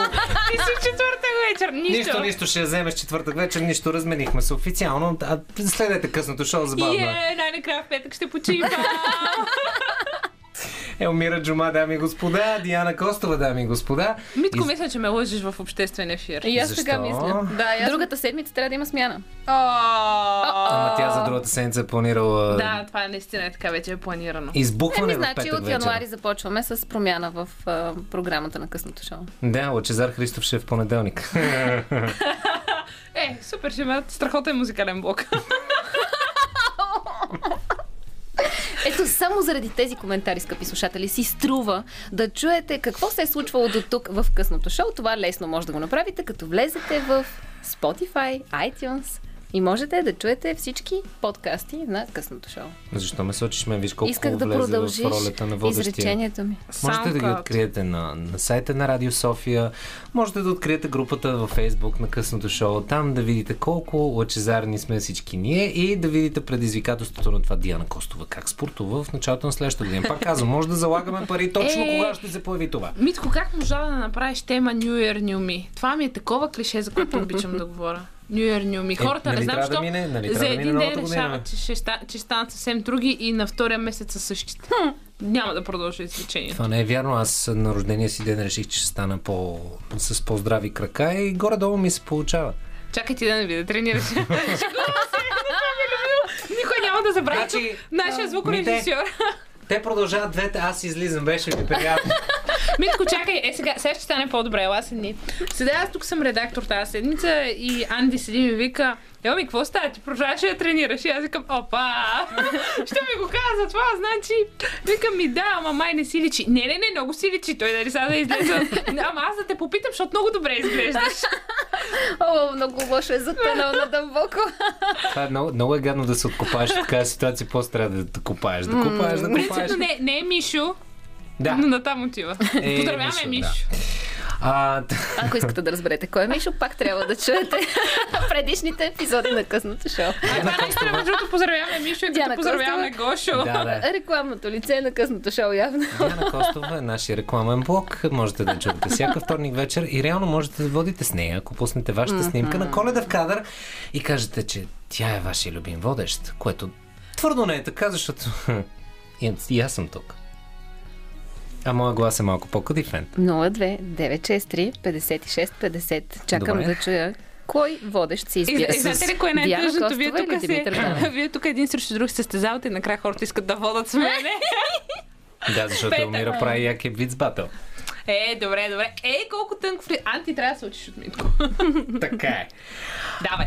Та, бройката качва ли се, когато една жена спи с жена? Ох, това е много добър въпрос. Аз и докато слушахме Трябваше да Майкъл наберем Бубле... Яна. Да, да, докато слушахме Майкъл, Майкъл Бубле, казах, че а, имам приятелки, е Майкъл които... Имам приятелки, които смятат, че с жена не се брои за изневяра. Така че, ако това е вярно за Обаче, тях, ако- значи може би не се брои като бройка. Е, той за мъже е много Ама чакайте, знаете ли, аз съм си говорила с една моя приятелка и това ми направи, защото примерно, нали, ако за мен лично, ако спи с някой друг, това за мен е изневяра. Но примерно за нея беше много странно, нали, Вибратора брои ли се? Чакай, чакай. А, не. А, Тук нали Защото говорим... е тема, която захванахме пред няколко седмици с Даниел Ненчев и Magic с психолог. Окей, ти също я захвана с а, а, твоя Ванина точно така. Но, но тя ми каза нещо много интересно, аз ще направя, че не съм ви чула, за да си продължа, защото хора много ме разсейвате. Просто не искаш да отговориш на въпроса. А, за, за вибратора да. Да. се брои? Не си сигурна. Не съм сигурна, не съм. Но не, чакайте сега да не върна. Ако си представяш друг... Тъй се Не, таки. така. А, Зависи където е в главата. Нали? но, но тя това каза. Аз нямам. Нали, тя това ми го беше казала, понеже нейният приятел учеше в а, Лондон тогава. Тя ми каза, аз нямам проблем, нали, той да спи с някакви други, докато няма чувства към тях. В момента, в който той има чувства към тях, за мен това е изневяра. Те как се измерват тези Как чувства? разбираш Защото факта, че към той е поискал да спи с някоя жена, автоматично значи, че той е имал някакви чувства, макар и да са били много примитивни. Някакво привличане, най-малкото. Как се застрахова на края на изречението? Ще тък му ще я те контрирам, нали? Мъжете сме много примитивни и мислим с пенис. Ето, видя ли? А не чувстваме с Ми, него. ето, казах, макар и примитивни такива. Та така, това е моята бяла ръкавица към вас. Добре, а брои ли се за изневяра с вибратора? Не знам, това Ако пак е като зависи жена кой си жена. представяш на край. Тоест не може и да си представяш. Еми, не знам. Ти аз беше човека, който не преди знам, питам. не най-се на броят, който можете да чуете в подкаста на късното шоу. А, където бях определена като човек, който явно живее в света на малкото пони, Yes. защото смятам, че ако Малкото си фантазираш пони, за друг човек, то си е абсолютно изневяра, даже по-голяма, отколкото физическата такава, защото физическата такава може да оправдаеш с това, че си се напил и си бил в абсолютно безпаметно състояние, докато ако си в абсолютно а, адекватно състояние и си представяш някой друг човек, това значи, че определено вече не искаш човека до себе си и затова смятам, че това е изневяра. Сега ще дишам. Не, между другото си като листовките на рекламите за лекарства. Да, Не, не, не, не, не, даже, не, не. даже няма да има нужда да я забързваш. В смисъл, тя от само себе си просто качва изведнъж така. И ти накрая си кажеш, тя каза нещо. И накрая имаше възходяща интонация. Май зададе въпрос. Сега какво трябва да я отговоря? Нека, нека признаем, митето я забързва. така си се врътва пича от другата страна. А, чакай, че аз си забравих мисълта в целия екшен на това, Нищо което каза Диана Костова. съсредоточи се, имаш време. Защото ще продължим още два часа поне. Аз нямам нищо против, отдавна искам да направим по-по-късно шоу. По-по-късно шоу. Добре, ам, тъй като... Разсънване с Диди. Ето на разсънване с Диди. Идеално. От Виж. 3 до 6 сутринта. Оста... Между другото, песента... Ако искате това да се случи, 02 963 56 50. Гласувайте за Диана Костова на разсъмване с Диди. Абе хора, просто качете една снимка, праснете я на нашата фейсбук страница. Елате да водите с Диди, за да миряса тя и всички ние. Митко, Елмира, Елмира, Елмира Джума, дами и господа. Абсолютно гласът на разума в късното шоу. Можете да я слушате в петък. В, в Което контекста... утре искам да кажа. Днеска е малката събота. В Празнувайте. контекста на Диана Костова, която е в света на малкото пони и реално мисля, че Малкото ще из... пони, нещо вълшебно пони. измисля за това как изневярата се случва в мозъка. Нека да кажем Джо Стоун и тя, която казва, служи просто ръцете си върху мен. Джо Стоун, put your hands on me. Имам още малко, те, че може да се престрашите да се обясните в любов на Диана Костова на именния ден. О, чакам ви.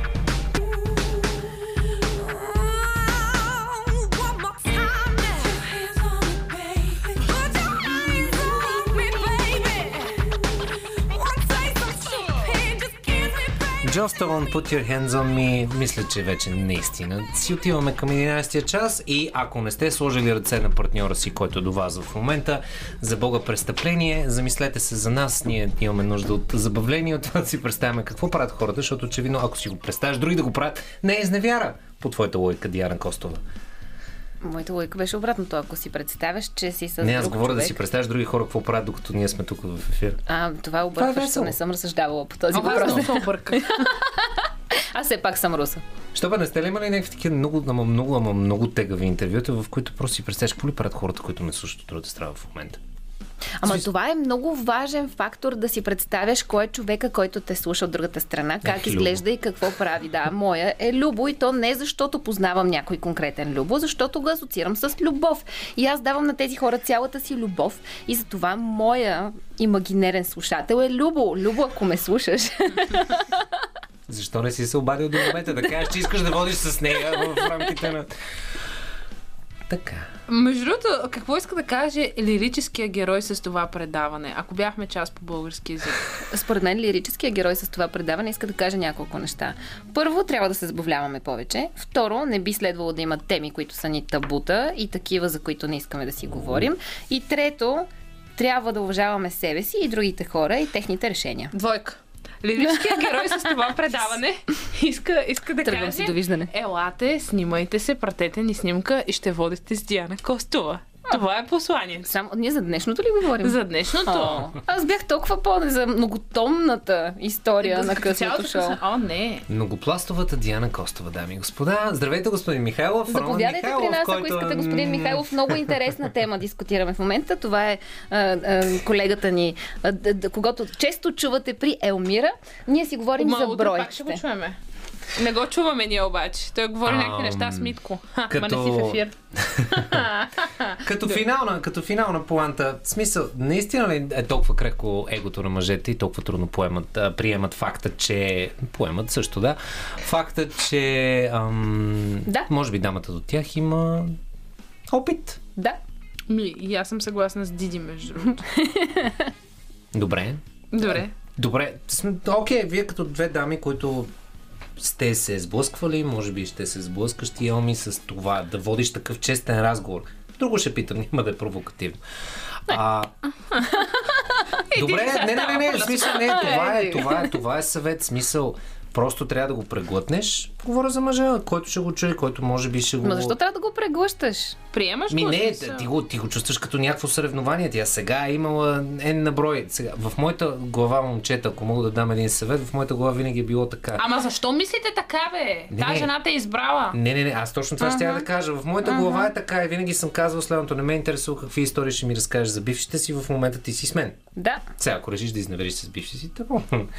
Но... Ма не бе, тя, тя и с двама да е била, ако реши да изневери с бивши си, пак ще изневери с той се края, а нали се сещаш? Така е. Но според вас, какво е лекарството? Има ли лекарство? Ма според мен не трябва да има м- диагноза и болест, за да се налага да стига до Е, очевидно човек до това в съзнанието на някои момчета Ама не- сега. не разбирам можем да защо накараме този някой от тях човек- да мисли по-отворено, защо не? Ами отвори си съзнанието, осъзнай къде живееш и приеми фактите Диди на човек, който те е избрал. 11 обаче. Да. Направо става лошо. Представяте ли си как ще съм след 12? Не, Аз ще спя по това време, не знам за вас. не, не. Но пък за сметка на това тази Диана Костова ми харесва. Подкаста на късното шоу знаете къде да го намерите. Мисля, че това може да е финалната штриха на това късно шоу, с което да кажа да, снимайте се, защото Аз ви имаме... казах, че това е полуката ми. Не. Имаш Снимайте шестици по литература. Снимайте се, пратете ни снимката във всичките възможни канали на БНР Радио София, в нашия фейсбук, на София БНР, където поискате. Пратете ни защото наистина даваме три професионални фотосесии на произволен принцип, а човека с най-харесваната снимка в нашата прекрасна галерия, галерия която бавно и полека се пълни повече и повече, в нашия сайт един от вас ще дойде тук в предаване по негов избор с водещ по негов избор Аз и разбрах, е ще се запознае с, с целия ни екип. А Тъй, хората че- имат ли право да си изберат водещ, който не е водещ на предаването, в което искат да отидат? Тоест, могат ли да си изберат Елмира, обаче от сутрешен блок? Дами и господа, само Диана Костова може да, да направи условията на тази игра още по-сложни. Тъй, че ако искате Значи, аз ще го кажа така, ако искате се умираш и дойдете в късната шоу. Господин Новачков, благодаря ви за това, че се погрижите да, да се учим добре. Момичета, специален поздрав за вас. С Павло Нотини излизаме с Крим и отново посегнете към партньора си е и правете е любов. Лека нощ!